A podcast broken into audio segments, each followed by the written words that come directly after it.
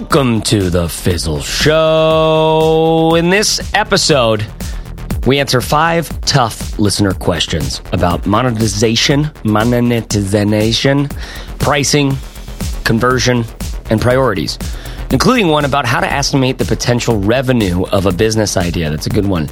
It's great stuff with, of course, the usual banter. Your hosts are if we were recurring stars of 80s cult comedy hits, Corbett would be John Cusack.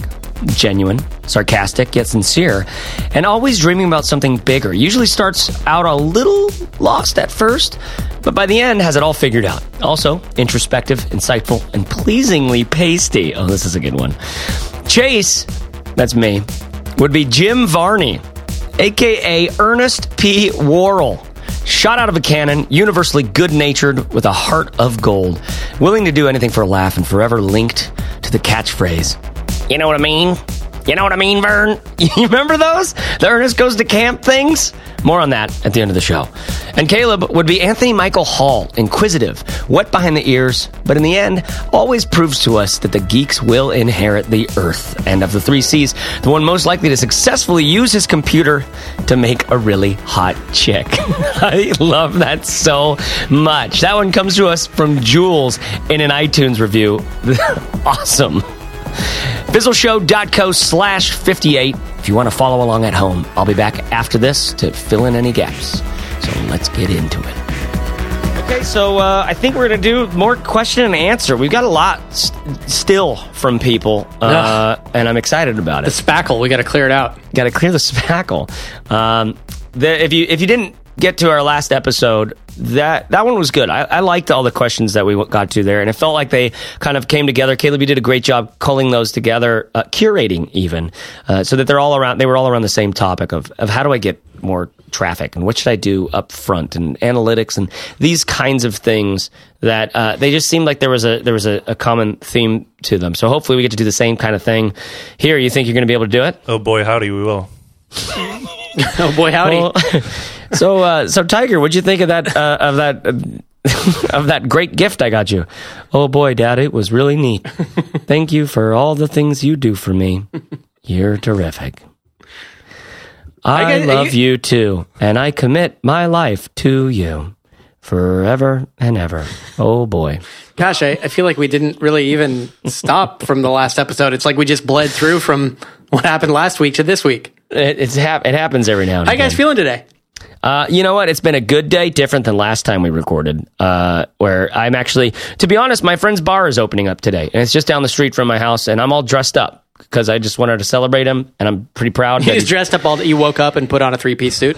yeah, uh, yeah. I wish I had a three piece suit. I don't, unfortunately. I have like five jackets and seven pairs of pants, and none of them match. So Well, you're in Portland, so that's kind of how it happens. so stupid. Um, Yeah. well, and I'm sure that according to our friend Barron from Effortless Gent, he could hook you up with some colors that work. I mean, you could Yeah. go with like a navy blazer and some khaki pants, probably. That seems appropriate for summertime. Get the old B from EG treatment. That's what I need. Yep. Um, so, uh, but I did get all dressed up, and I'm excited for when you guys come here to, to go show you. Uh, uh, what's it called? Pretty Man's, I think. Does this Man's. person have another bar in Portland or? Uh, not yet, but there's there this will his be first others. attempt? This is his first. He's uh, yeah, and he will be he will be empiring across Portland. Really? probably further. Yeah. Do I know this person? I don't think you've met Sam yet. No, he's he's a good guy though. Good. He's he's, he's Sam is it the mayor of. Portland? Uh, he's not. Not that uh, the mayor. No. Uh, Okay. and I, I should mention, there's this great book that I read recently, and Sam actually is the one who told me to read it. It's called Setting the Table. It's by a guy named Danny Meyer, who is uh, a restaurateur in New York. Kind of made made some really fa- fabulous restaurants out there. Really good stuff. He was the one who was paying to make the restaurants. Uh, there's three of them, I think, in the Museum of Modern Art in New York. Really, and that was you know most of the way through his career. Um, after he'd always already created a couple really great concepts in, in restaurants. And so it's just, it's actually more of like a, bi- a biography, an autobiography, but he does have some really solid business advice specifically around, um, sort of customer service and this and the concept of hospitality and how that can in, impact and infiltrate any business out there. So that would be I, I, that's one of the books I've read recently that I would Oh, you recommend. read Do, you, do you guys have a uh, yeah? Do you guys have a, uh, a a book that you read recently that you'd recommend? Caleb, you go first. Um, let me think. I just read Body of Work by Pamela Slim. That was an interesting way to look at all the different things you do in a career and how they can all have a story together. Um, but I think the book that I liked the most was Born Standing Up. Was a book that I just read recently. What's that about? Uh, it's about stand-up comedy, basically. Ooh. Oh, that's that's uh, Mar- uh not Martin Short. Uh, God, don't don't tell me. Don't tell. Hold on. It, uh, uh, oh, oh Your reputation's goodness. on the line right now, Chase. Can you see? I'm I'm playing a banjo. I've got an arrow through my head. Steve, Steve Martin. Martin. Yep. Yeah. Really Uh, interesting story about the, the grind book. of like starting his career and the breaks. There's he got one page. and- yeah. There's one page of that book that I have torn out, and I have it. I put it up on the wall when I work. Um, And then when you I returned it to the library. get unpacked. Uh, it's it's amazing that amazing story that like one moment of him and his dad, and his dad's in the hospital bed, and I'll I'll save it for so that you can read it if if others haven't. But it's uh just a, such a magic little moment about like, hey, what matters and what doesn't. Um, that's a really good book. I love that. Steve Martin's such a legend. Uh, Corbett, have you read anything? You can also say blog posts, Corbett, if you've read any great blo- blog Oh posts God, recently. I have not read lately, to be honest. I believe it. I believe Last it. thing, the last thing I read was a book called Art Slash Work, which is for artists and um, how to build a career out of being a fine artist. Hmm. Some interesting stuff in there. Yeah, I like that because your wife's a fine fine artist. So She you're is. Getting, you're getting involved. She's a fine artist in more than one way. Oh boy, she is one fine artist. Good God! All right, Caleb, let's get into this. How many you got for us today? What's what, what's your over under on how many we'll get through? Uh, I have five. Okay, let's try. Let's actually set our set our watch and warrant by it. Unless we really get on a go, and then I'll I'll, I'll use my veto. I think we can get through all of them. Okay, Okay. let's do it. Get, get get us to the first one. Okay, so we have this first one here from Harry, who actually was at your NMX panel this year. So let's take a listen to that one. Hey Fizzle folks, my name is Harry Duran and I currently have a mobile app, Know Your DJ, targeted at electronic music fans. I became aware of the Fizzle crew after attending the How the Podcast Sausage is Made session at New Media Expo, which Chase did a great job of emceeing. You might remember that during Q&A I asked a question about podcast strategy, and so after listening to the first 10 Fizzle Show episodes, I thought I'd follow up here. I currently have a launch page at knowyour.dj, and yes, DJ is actually a country code. Who knew? So my number one goal there is to describe the app and generate downloads. Did a bit of blogging at first, but that fell off pretty quickly. I primarily post about DJ related podcasts and interviews via Facebook and Twitter. I'm also looking to start up the said podcast, interviewing DJs to increase brand awareness. So my question is, from your perspective, just how scattered is my approach? I had to revert to a free app, so the only way to generate income now is through an in-app purchase of 99 cents, which allows you to favorite more than five DJs. Is the website telling the right message? Is it even clear what I'm offering? I think a fresh perspective would really be appreciated. And P.S. Chase, when I get the podcast up and running, I'll let you know when I snag the above and beyond interview. Thanks for the time and keep up the solid podcast, guys. Oh, that's awesome. Yeah, and uh, I have to admit, I got a little distracted looking up what the .dj country code was. Is it Djibouti? It's Djibouti. Oh, Hold the f- phones. Caleb shows up and goes, "Is it Djibouti? Djibouti roll call." you know what the capital of Djibouti is? No, I don't know what the capital of Djibouti is. Djibouti. It's my booty. No, really I got to tell you, Djibouti, I've been on a Djibouti. dance floor where you definitely your Dj- your Djibouti was definitely My the booty capital was the of capital. the dance Djibouti.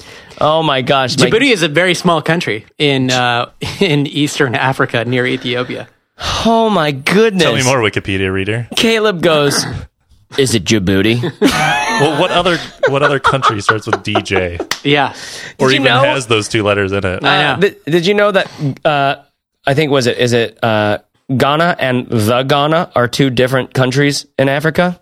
It's either that or Congo and the Congo, or What? something like that. It's crazy. The- I mean, um, Africa is uh, just craziness, wild. Did you know that the average high, not the record high, but the average high temperature in Djibouti in July is 106 degrees Fahrenheit or 41 degrees Celsius? Man, that, that's enough to that's not enough to sweat your booty off. Wow. So back to back to Unbelievable. back What was to Harry's question again? Know your know your dot Djibouti. DJ. I do I do remember Harry, and I was actually on his on his podcast. It was pretty fun. It was Oh, fun cool. to be interviewed by. Um, okay, so Caleb, r- remind us what what Harry's asking here. So he's asking about conversions. Basically, how can he get people to like check out the app, or how can he promote the app on his website? And then also, is his website clear? So when you guys go to to- his website the first time, is it clear to you what it is? Let me see. What's the what, what is it? It's dot DJ. Uh, know your dot DJ, right? Yeah. Yep. Okay, pulling it up. What's clear? Uh, first thing I, I want is a really big headline that gives me the gist of it. That- Yeah. It's nice that this type is is bigger, but it's still there's a lot. There's a lot. there. There's a lot there to read. There's like two paragraphs. I want the seven, six or seven words that tell me what this Yeah. is all about. It needs to And say and it, I don't yeah. think the definitive mobile app for everything DJ culture is really hitting on the benefit. And also, it's a really small subhead, right? Yeah, that yeah that that you're talking about the thing right underneath the title. You're right. Exactly. Um, yeah, and that doesn't tell me what it does. Uh, so it seems like you're you're talking to me like you're the creator of the app instead of you're talking to me like I'm the one who matters. You the the whole I, I basically I only have chan a chance to look at this top bit and and it's all about like it's currently free, but please provide feedback so we can continue to improve experience. Uh, I don't really care about that. I you should have already answered my question or answered my problem, solved my problem. You know, so we the, here's here's what essentially the first sentence of the paragraph is: We love electronic music and have created Know Your DJ as a way for fans to track and stay updated on your favorite DJs. So the the headline could simply be: Track and get updates from your favorite DJs. Boom. Yeah, right. simplify it. Right? So big, bold, beautiful. Track and get updates from your favorite DJs. Okay, and then tell me what like tell me what it's like. Is it you know say is Above and Beyond playing in on the West Coast of the United States this month? Uh, you will know here first. Right, or something like that, and so you could book your trips with your friends and to do the things. Uh, are they coming to your town? Who's coming to your town? Uh, is Zedd coming to your town? Track him, follow him, do something like this, right? And now there's probably I think there's more that the app does, but that is a uh, you kind of need to pick that little hook to get me in, Right. And then uh, And or- what's and the- it might be a different hook, but that's the first one uh, from reading this paragraph. I would do something like that. And what's the the killer feature here? What's the one thing that matters most to people who would use this instead of trying to necessarily be the definitive app for everything DJ culture? What's the one feature that's going to make me use this thing on a regular basis? And maybe it's, you know, find out which DJs are playing here this weekend, or maybe That's it's, what I was gonna say. Is or like, maybe it's know everything about your town? favorite DJ. You know, Yeah, yeah. Uh, it's it's kind of a challenge, but I, I think Harry, if you can get to again, like we said in the last episode, if you can get really close to your audience and what this really is solving for them, are these people already on the email lists of every DJ that they love? Are they principally concerned with finding new music, or is that not a problem at all? If it's the opposite, they have way too much new music and they just don't have time to listen to it. Um, what are the problems and the challenges that they're experiencing? Do they wish they could kind of like send a quick message to a friend within the app that gets them listening to a couple tracks in SoundCloud right within the app? Or uh, like, like what's it, what does this actually do? Who are the competitors and how can you kind of learn from what they're doing? And maybe there's some things there, but, but really just getting to the ideal your, friends that would actually use this thing and people that might actually already be using it to find out what this app actually does for them. Because if it's just a replacement for a multi, a bunch of other apps that are a lot bigger and a lot more widely used, those are going to keep getting used probably. I don't know. His question was how do I how do I promote the app on the website? Is it clear and how can I get people to check it out? You can get people to check it out by by telling me the story of what this thing does for me. Yeah, but very quickly. It's you know you have to uh, you have to hook people with the headline enough that they're willing to read more about it. You know, because he's got the pictures of the app here, and and they look. It looks, it looks cool. like a great app. Yeah, It looks cool, uh, but I still don't understand what it does. Uh, like what I imagine is, is uh, I could picture little clouds that pop up over word clouds that pop up over this. Look at this one. You can see a list of the DJs, and look at this. Add them to your uh, follow something something so that you get notifications of every one of their shows that will just that'll play near you within a hundred mile radius or something, right? Yeah, Um, or or frame it just in terms of the questions that this app is answering for you. So Exactly. on one of the pages, say which DJs are playing in my neighborhood tomorrow, you know, or Mm-hmm. uh, what's my favorite DJ up to, and what tracks have they released recently? Yeah, that's a great exercise, by the way, to to phrase things in questions like that, and and show the app answering them. Show the your website, or your uh, your service, your product, whatever, answering and getting to the getting close to what those questions are, and getting to them to the point where the language actually resonates with your audience. That's just that that informs everything that you can do on your site and what your product actually becomes. So, Harry, hopefully that's helpful, man. Um, it does look good. The, the design for it looks great. I certainly do want to be notified when you get to do an interview with Above and Beyond, and I and I I just hope it's not Paavo. That's that's a little inside joke. Good little- stuff. That's a little above and beyond inside joke. Okay, That joke uh, was a little above and beyond me. Whoa, Watch careful, bomb. careful! Don't lose your Djibouti over it. Stupid. You took a perfectly good watch bomb and totally added some garbage to the end of it. All right, Harry. Hopefully that's helpful, man. Uh, let us let us know what what you come across. Okay, Caleb. What else we got? All right, we have a question here from AJ about whether or not he should focus on sales or actually making his product better. Let's take a listen. Hey guys, um, I would like to get your insights on whether if, if things aren't going the way that I want them to go, um, if I should pick up a sales book and get better at, at selling on the phone, or if I should focus on my product and make sure it's something that people actually want. Uh, when things aren't going uh, as planned, I usually those are the two choices that I have, and sometimes I'm confused on which one to choose. Um, so, yeah, I would love to hear what you guys have to say about that. Um, thanks. All right, AJ. Thanks for that, man. Um, I like this question a lot, actually, because I feel like I, I've been there, and I can hear, um, I can hear in the question something that I, I wouldn't know have known how to answer until I've been where I am now, where I've seen the multiple stages that our business has gone through, and it's really only been a few so far. We're still such a young company. Um, but also being a part of, of other companies, like when I was at a startup here for three years, we went through so many different phases so quickly. And it makes me think of there are, should I focus on sales and getting better at that uh, first? Or should I, because what, I, what, I, what I'm hearing is, which is the right answer? And what i'd like to frame it as like is instead which one should you focus on first? Like which phase are we actually in? And for me my personal opinion is uh, i mean it is let's make this product really great and then let's learn how to sell it. Um, but you're going to have to get into selling probably before you'd like to for me fizzle as a product still wouldn't be ready today if i was trying to make it a really great product it just wouldn't. I wouldn't have launched it by myself. I just would be like, oh, it's not ready yet. Oh, it's not ready yet. Oh, it's not ready yet. I really want to get too close to my audience. I really want to understand what this is doing. But we forced ourselves to launch really early, get people in, get that feedback, understand what problems this thing's solving, what pain points this is alleviating, what this is actually doing for people. And that made it so much, uh, that, that all came finally it's starting to get pushed back into the product to make it better. Uh, but we have such a, I mean, I feel like I'm getting a whirlwind education and realizing there's my, a to-do list can in fact be infinite and your time and your resources will always be finite. You will ne- like chances are you'll never have enough time to do all the things that you want. So focus becomes such an essential part. So you can't do both of these at the same time, maybe.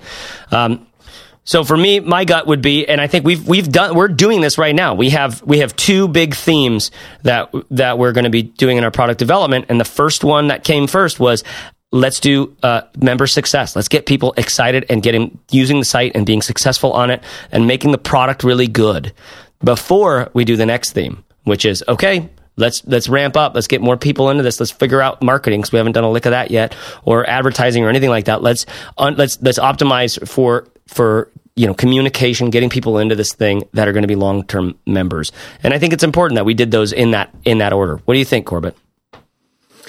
This is a tough question to answer, right? I mean, you don't know whether the product you have is good enough or if you need to refine it. And our position, I think, is a little different because we had sales from the beginning, right? I think Yeah. what AJ is describing is he probably doesn't have any sales or he's got just a trickle of them. So it seems like he needs more feedback.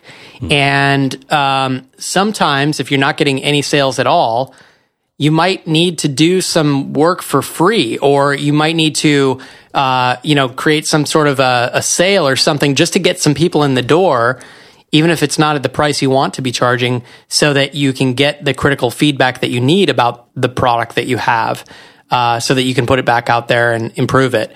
So, in the absence of feedback, I think the thing that he needs is feedback instead of just taking a, a guess at whether or not he needs to improve the product. Because Yeah. if he if he focuses on improving the product, how is he going to know when he's done? You know, Um, he could focus on getting more people in the door, uh, but that might be time wasted. You know, if he's if because he could spend the next three months trying to get people in the door and still not make any sales. Yeah. So I, I'd say a combination of uh, you know trying to get in front of more people and just setting the price at whatever he needs to set it in order to get enough feedback from people, including maybe doing some free work for people. Do you recommend doing the kind of thing we're doing where it's like take a month, focus on making the product better, then take another month and focus on sales and take another month and go back? I would. forth? I would say what's good about that, whether it's a month or three months or two Yeah. weeks, uh, just having a time, uh, like setting, it's like the Pomodoro technique where you do anything for 20 minutes. Or like right? the You have a- CEO worker bee thing. It's like you put on the you put on the sales hat, then then put on the improvement of the product hat, and go back. and Totally. Because you will get bogged down in either one of them. You will totally, like when you're writing a blog post and you want to do some research beforehand, you'll spend three weeks researching and before you're actually happy with that you've, that you've like done enough research. For mm-hmm. at least I will, you know? So I have to set that like, listen, you get an hour and a half to do some research because that's when we're going to lunch and then we're done. No more research. Even if there's, gr- even if you're on an awesome thread, which you chances are you will be, you'll be like, hold on, I just discovered something that makes me want to go, "Wah, wah, wah, wah, wah." oh my god, oh my god, look who killed Kennedy. you find things out, um, e- but setting that setting that deadline is so helpful. That was an awesome tangent about going on a tangent.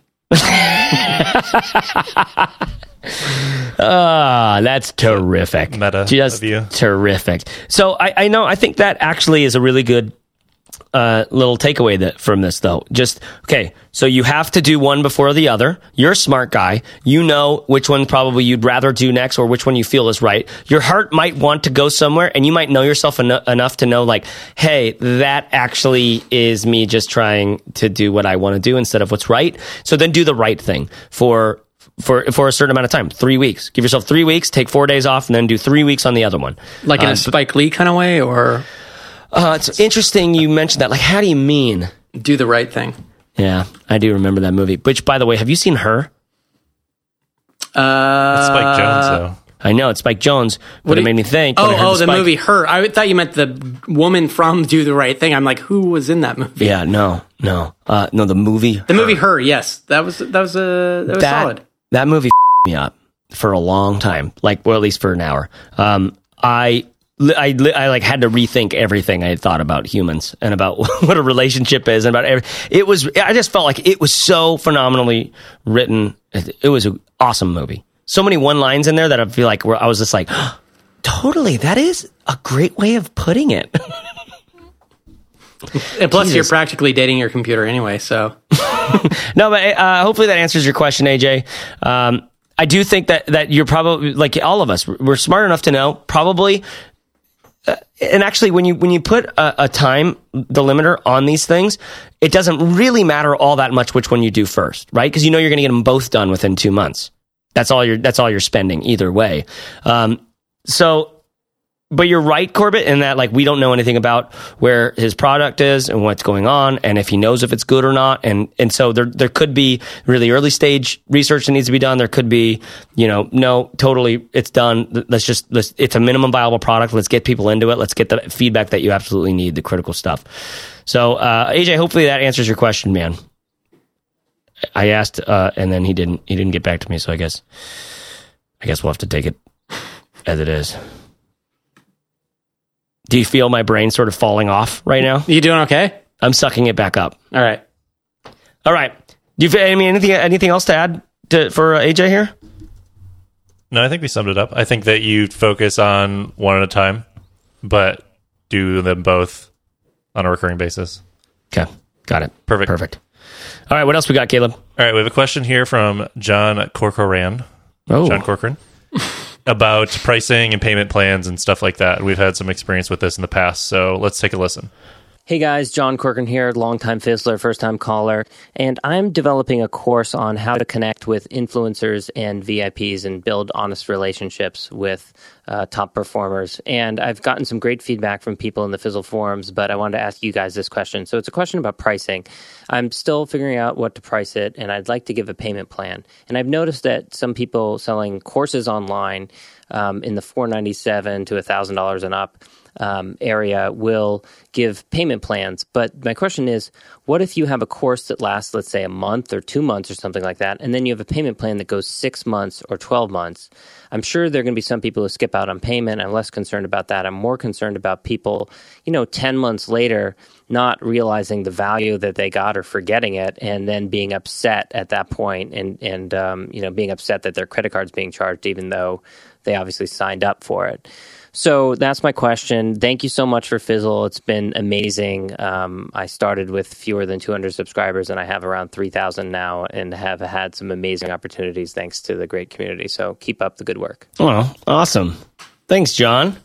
Uh, okay, Aw. so sounds like sounds like what he's saying is uh, is I, I have a, a thing that I'm putting out for sale. It's going to be a little bit of a higher price item. I'd like to offer a payment plan so people can pay in installments. Uh, and his challenge, his, his worry is. Uh, is return our returns going to be a problem over the long haul? Are people going to be upset when they like sign up for this? Uh, how, how many months did he say for the payment plan? So No, think you you said, should I use six months when the course is only a few months? Yeah. Yeah. So uh, imagine you buy something on a plan and you're paying $100 a month and then you use it for the first month and then you keep getting charged $100 every month after you stopped using it. Um, you could, he's wondering, honestly, if, if that's going to be a problem or not. Um, and I, I don't know. I've never bought anything that way. Uh, I bought a house that way. Uh, and no, but And you just uh, quit paying a- and you just keep living in it? yeah, exactly. no, no, I have to, no, I have to keep paying. That's the Oh, thing that's a though. Like, yeah. So I, I keep paying. There's got to be Uh, a way to not do that. and then I stay in there though. That's that's the thing. What I mean is like it. It's not a product that I like log into every now and again. Yeah, Um, there's a there's a critical difference there. Um, obviously that was the joke. That was the joke, Corbett. the uh, I think I think there's a simple answer here. I don't think we need to like beat this one to death. Let's do it. don't do it. Like, don't charge someone for a payment plan when the payment plan extends the lifetime value of the product. Hmm. You know, like you're happy to pay for a house for 30 years because it's going to be useful to you for longer than that. Yeah. Um, but I, I don't, I don't see how it makes sense to charge somebody for something that they're no longer using um, for many months afterwards.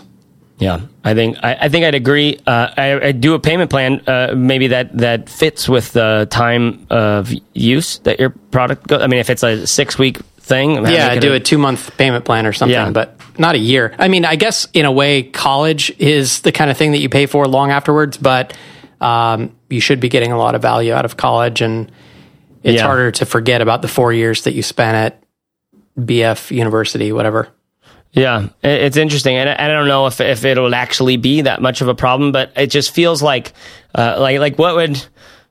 What, what what would our uh, what would our grandparents do in the in like the World War II generation, like where it was like you would you would actually straighten your your shirt and your belt before you like left the house. You probably made the bed and and you were just like one of those regular like I don't know about you, but I still straighten my belt before I leave the house. yeah, well, that seems like a, Whatever a that means. character flaw. It's so vintage of you. But like, what? eh, What? what would you? What, how would you want to buy something like this? You know, I, think you'd probably be able to answer your own question, probably, John. It is a hard question because what you're doing is you're looking at here's what other people are doing. I think I'd like to offer that. Um, maybe in, instead you you don't do any payment plan at all, or just in two two payments, just a two month thing. Um, it's a tough question, and, and but I mean, you could also do it and just see what happens. But I would only do that with a small uh, subset of your audience because I, I, think that you're right in assuming that this could be par- problematic. So that's all I got for John. Anything else, guys? Nailed it. Wow, couldn't tell if that was a pause block or a scrambling for something funny. something. Uh, okay, C- Caleb, what else we got? Okay, we have one from Brooke here about whether or not she should charge for forums that she's going to make. Hey guys, it's Brooke McAlary from um, Fizzle and slowyourhome.com. Um, I write about slow and simple living, and I've recently discovered that my audience loves interaction and community based, um, you know, chat and forums and things like that. Uh, and about four months ago, I opened um, a Facebook group to talk about a specific challenge that I'm running on the blog. And I didn't really expect much to come of it, but I've had over 700 people join. Uh, they're very engaged, really positive, community minded people, just, you know, the exact sort of people that I want. Um, I want to help and serve. And daily I get emails from them thanking me for the group and for the help. So I think I'm on the right track. But I'm at a point now where I really want to I want to do two things. I want to offer them more value and help people because they're really you know they're hurting. They need um, they need someone to help them slow down and simplify. Um, but I also at the same time want to launch my business and you know start making some decent income. My audience really clearly love the community aspect. So what I want to do is is launch a community site for people who need encouragement and support in simplifying. And that site would include forums, uh, Q&A calls, monthly interviews with experts, and also some courses, um, video courses and um, guidebook courses. The question is, should I have the forums included as part of the paid membership, uh, which would maximize the value for, for paying members, or should I have the forums open to non-paying members too. Everyone will have to join, but um, have the forums open to non-paying members, which would increase the numbers and increase interaction on the forums. I'm guessing. Um, so I'm really torn between adding value to paying members and adding volume, and I would love your insight. Um, yeah, so that's it. Thank you very much, um, and keep up the fabulous work. Bye. Okay, Brooke, thanks for the question. I love our Aussie listeners. There's weirdly, there's a lot of fizzlers in, in Australia. There are down it under. seems like there's like a full on like entrepreneurial sort of boom down there. Uh, I thought you said ganjapreneur. That's Colorado. Yeah, yeah, it is. Wow. Is that your Djibouti talking to you again? God, I don't know. I got to figure out a way to work that in. I keep trying. Um, you keep ruining the washbox. Gosh darn it! I am so sorry, Caleb. So here's here's Brooke's question. Uh, I have a great community. I'm ready to, to, to start paying to get get them to start paying for things. I want to do a uh, like a, a, pro community where they can pay for access to you know Q and A calls every month, interviews with experts, and a forum. But here's my question: Should the forum be part of the actual pay for thing, or should it be uh, for free and then mm. only the other things are part of the? Uh, and there's like you know four, there's like product packages to, to buy essentially. Um, so, and I like the way she put that. She says, "Is it should I add value or add volume?" Mm. Um, and because uh, you can the other way to put it is quality over quantity right you can get a lot of people into the forums but is the quality going to go down um, I think what I hear in her is a worry that if she charges for the forums, she's not going to get enough people in there to make it valuable enough of a conversation. Mm-hmm. Right. But she did say how much success she's having with a community group in Facebook, having a lot of people sign up. And, and I don't know if you've been in a part of one of those big groups in Facebook, but it can it just gets out of hand real but fast. it's but it's free, right? It's free. So the question is, why buy the cow when you get the milk for free? I think what it, what it sounds like, it was a great question. So it sounds like, it, and she didn't mention this explicitly. So let's just assume that she would not do the Facebook group uh, like professionally anymore. It would just be all these these questions would be happening in the forum. So here's one way to look at it, and you guys are smarter at this stuff than me. But okay, if we had a spreadsheet again, Chase is out of his element here. Can I just can we just put the alarm out there that Chase is swimming in deeper water than he should be? But we we're talking about spreadsheets. If you had a spreadsheet and you could put together some sort of thing that said, okay, imagine if you had seven uh, 700 people signing up at a cheaper price versus 100 people signing up at a more expensive price. Um, who makes more in which scenario makes more money right you could you could actually tweak the price such that you're you're making more money by letting more people get in at a cheaper price or letting less people get in. And it depends on what your values and your goals are with this community. Um, because forums are kind of a different breed. Trying to get people to interact with one another. Sounds like it's already working on facebook. It could probably work, work even better in your own forum when you can organize conversations. People are replying. People are following threads individually and all this kind of stuff that that we've I have learned a lot about forums in the last two years through our own stuff. But um, my first gut reaction, and I, I, think, let me phrase it this way, Brooke. I, if I was doing this, so say for Father Apprentice, if I was doing this, I would make the forums a, a paid for thing because I would want to have an excuse to curate those and to make them as valuable as possible. And uh, I know, I know some people who run big forums and they just monetize it through advertisements and affiliate stuff, and it's just sort of spammy. It just feels spammy. If it doesn't feel as uh, it doesn't feel that good, um, so maybe there's a way for you to bring down the cost of thing of the thing to get more people into it if you're really worried about that engagement. And that can always be a time sensitive offer and say you know for the for, for right now it's at this price. We know we're going to raise it up to this price uh, as, as soon as the community gets going but you will be grandfathered in at the current price. Um, that's also a nice little incentive to get in now. But i don't know. What do you, what do you what are you guys hearing well, I think you can do free forums without ads too. I mean, look at Steve Kamb and his successful forums over at Nerd Fitness and how popular those are. I mean, I know his audience is nerds, yeah. and nerds are used to using forums a little bit more than regular people are. Um, yeah. And maybe her audience won't even go off of Facebook, possibly, to be on a mm. forum, especially right. if it's paid. So, yeah. And, and another thing is, if she's already created this group for free, and now she wants to charge for it, that she might get some, you know, yeah. Some blowback on that. Um, and then it's like what's what's your goal of these forums? Is it for people that are more committed and are paying you and stuff are like having conversations about the courses and stuff that you're making? Like they we have inside of fizzle? Or is it like a just a way to build your brand equity a little bit more? Just like doing the surveys that you were talking about in the previous episode corbett. So you have to yeah. think about what your goals are for this thing if people are even going to use it if yeah. they pay for it and the um, point I hear you making is, is almost like, are you going to be someone who makes products for these people or are you going to be someone who curates a community of these people? Because mm-hmm. you can be both, but if you're making high quality products for them, then the, then the community, it makes sense, could be free because that's your free advertising essentially. That's your mm-hmm. free audience growing. Um, so that does make a lot of sense when you put it that way, Caleb. Yeah.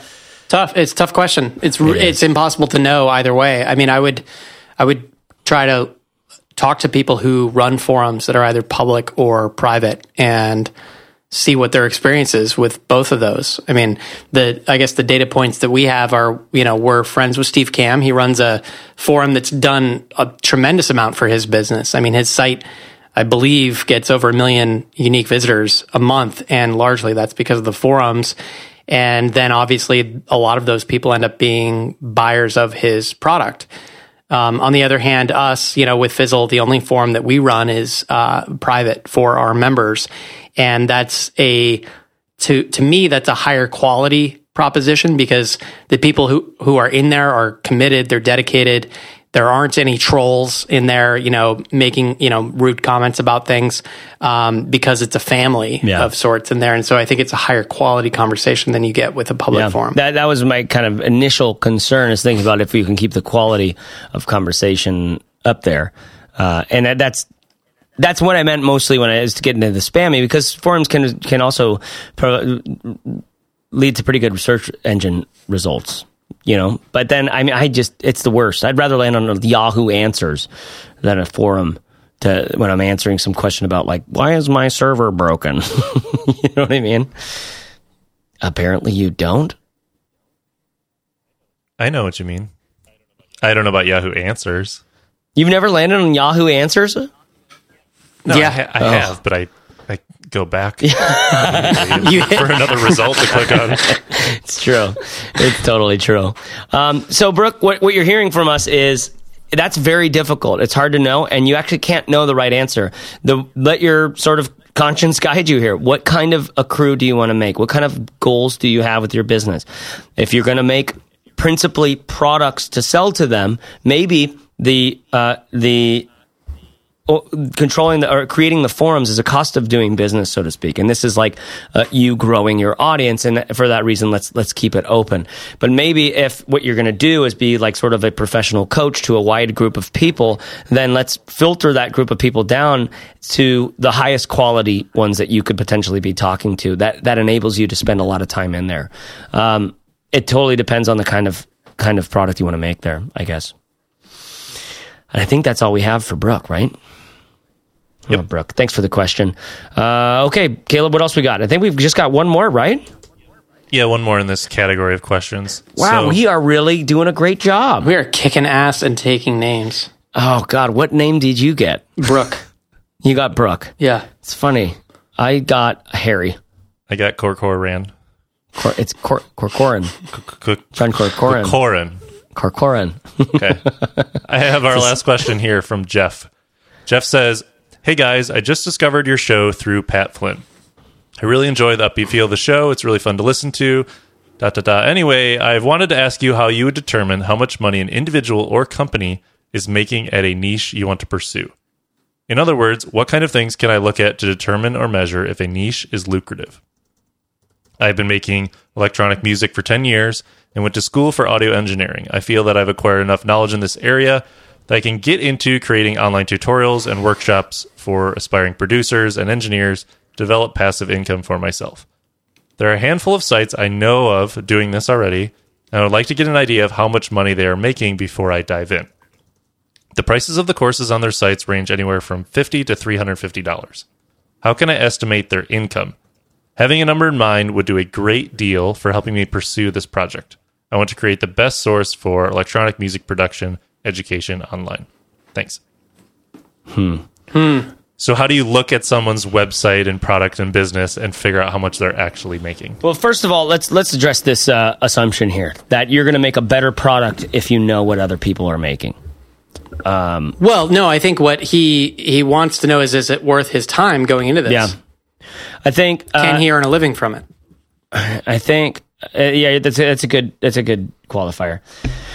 Better than mine. All right, you win the qualifier round. Start Um, a podcast and ask them directly how much money they make. Yeah, exactly. Good call. Or pretend you have a podcast. It's Chase funny has though. done that before. I, yeah, I have on multiple occasions. So uh, I- I'm trying to think. What I want to make.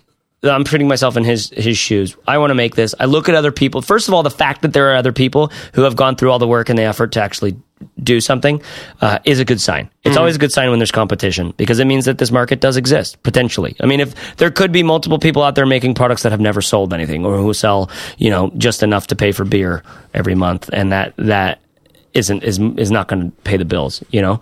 Um, so first and foremost, the I, the fact that there are competi- there is competition out there is a good sign. Where else would you go, Corbett?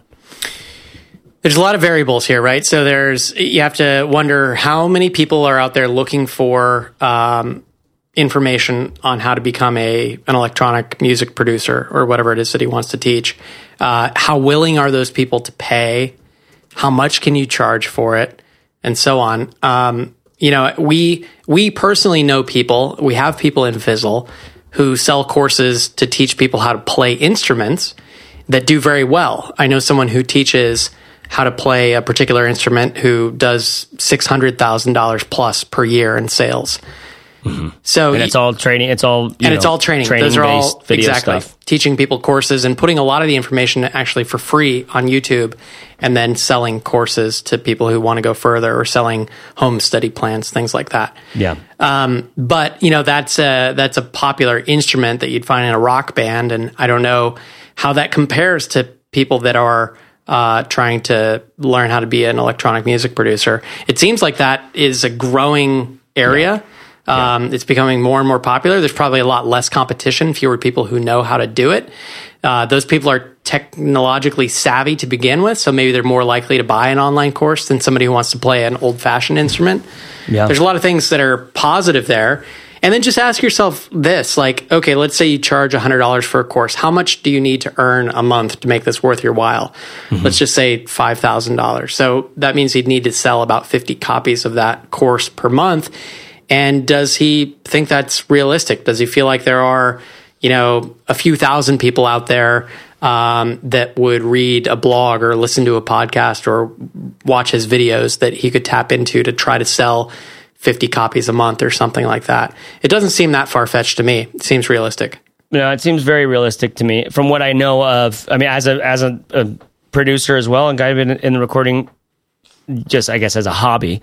But like, I know what it, I know what I'd like to know. I've looked up a lot of videos on YouTube trying to figure out, okay, so what does a sweep filter do, and how do I get this sort of thing, and all these kinds of things that I'd like to that I, like in making the the fizzle song and all this other stuff. Like, it's really fun for me to do, and has been for the last 12, 15 years. Um, and I don't know. Uh, I, I, so I think you're right. I think there there is an opportunity here. I think there's stuff already happening. The competition's a good sign. You could maybe look at, um, you know, Caleb. Uh, what was that uh, that site you sent me to that shows you know how many shares uh, any particular page has had? Sharedcount.com. So sharedcount.com will tell you, you know, how many how many times has their homepage been shared on, t- you know, Google Plus and Facebook and Twitter or whatever the kids are using these days. Um, which I don't know what you do with that, but at least you could see, hey, look, look, this guy has a lot more shares than the other guy. Those things are all relative. Maybe this is a particular, like, you know, I, I take it that, that women who are researching tummy tucks aren't exactly sharing those posts with in their Facebook feed. They're not like real proud to talk about the fact that they're going in to do some sort of plastic surgery like this. But there's a lot of people searching for that. I don't know if learning electronic music is the same way. Uh, maybe there's a lot of kids out there looking for it, but they're they're not followed by a lot of other kids who are looking for it, so they don't end up sharing a lot about it. Um, so the shares might be completely worthless, but it's something that gets you a sense maybe of like the audience and the kinds of people, like if they're blogging, what kinds of things are getting the result. Cause you're going to find that the hardest thing is not being a great teacher. The hardest thing is going to be getting an audience, growing an audience around this thing, getting them to trust you enough to pay a dollar for a thing that you've made because they believe you when you say this will do what, what you want it to. Um, maybe an option is if you, if you've been in the recording industry for a while, if you have a day job as, as a producer or some sort of an engineer, then what what's it like to spend a month to make something that costs twenty dollars to see what it's like to sell that using Gumroad or something like that, right? You can totally have a five uh, five video series or some sort of uh, you know real limited thing that's on a very particular thing that might have a lot of search stuff. That might you might look at a keyword search thing and say, oh look, a lot of people are searching for uh, how to how to X Y and Z just a very particular thing, not how to electronic music produce. It's how how to sweep filter or something like that.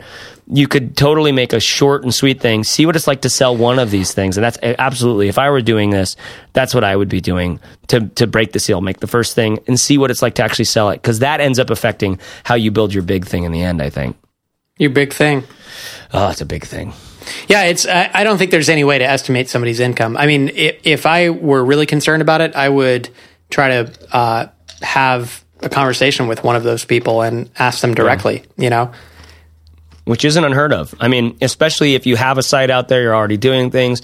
I mean, that's how you make friends in some ways. or It's s- not start a necess- mastermind group with some of these people, and you know, then maybe I they'll be a little bit more, you know, open about some of that stuff and share some of that stuff and help you Sure. with your struggles, or maybe hire them as a coach and they'll be willing to share some of that stuff. You never know. Yeah, I think there could be quite a bit of competition as well, though. You know, they might be like, uh, "Who are you again?" I'm not telling you anything, um, but you never know till you ask, Right. right? So uh, hopefully that answers your question, Jeff. I think you're I think you're onto something. I think the, the simply the fact that the competition exists is a is a is a decent sign. And then how do you test the water? How can you make something that you put out there to see what the results are like? That's a that's a good question to start asking yourself. All right, is that it, guys? that's it. it. Can't believe we did all we got through all five. I'm really proud of us. Pat on the back. Hard on the Berg. What? Word. What? It's getting to Word. that point in the, It's point in the to that- day where it, where it's just like it's all just happening. It's It's all just falling out. It all is fall. It's all it's falling out. I think is what we're realizing.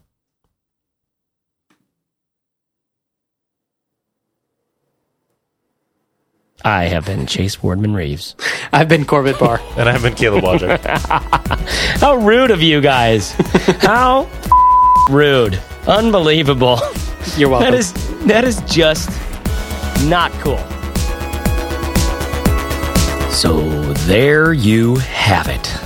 Fizzleshow.co slash 58. That's F I Z Z L E show.co slash 58 is where you can go for show notes, including an amazing supercut uh, video of Ernest doing all his Ernest things from Ernest Goes to Camp from the intro you might remember.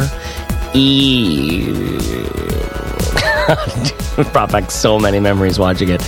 Our thanks to Harry, AJ, John, Brooke, and Jeff for your questions.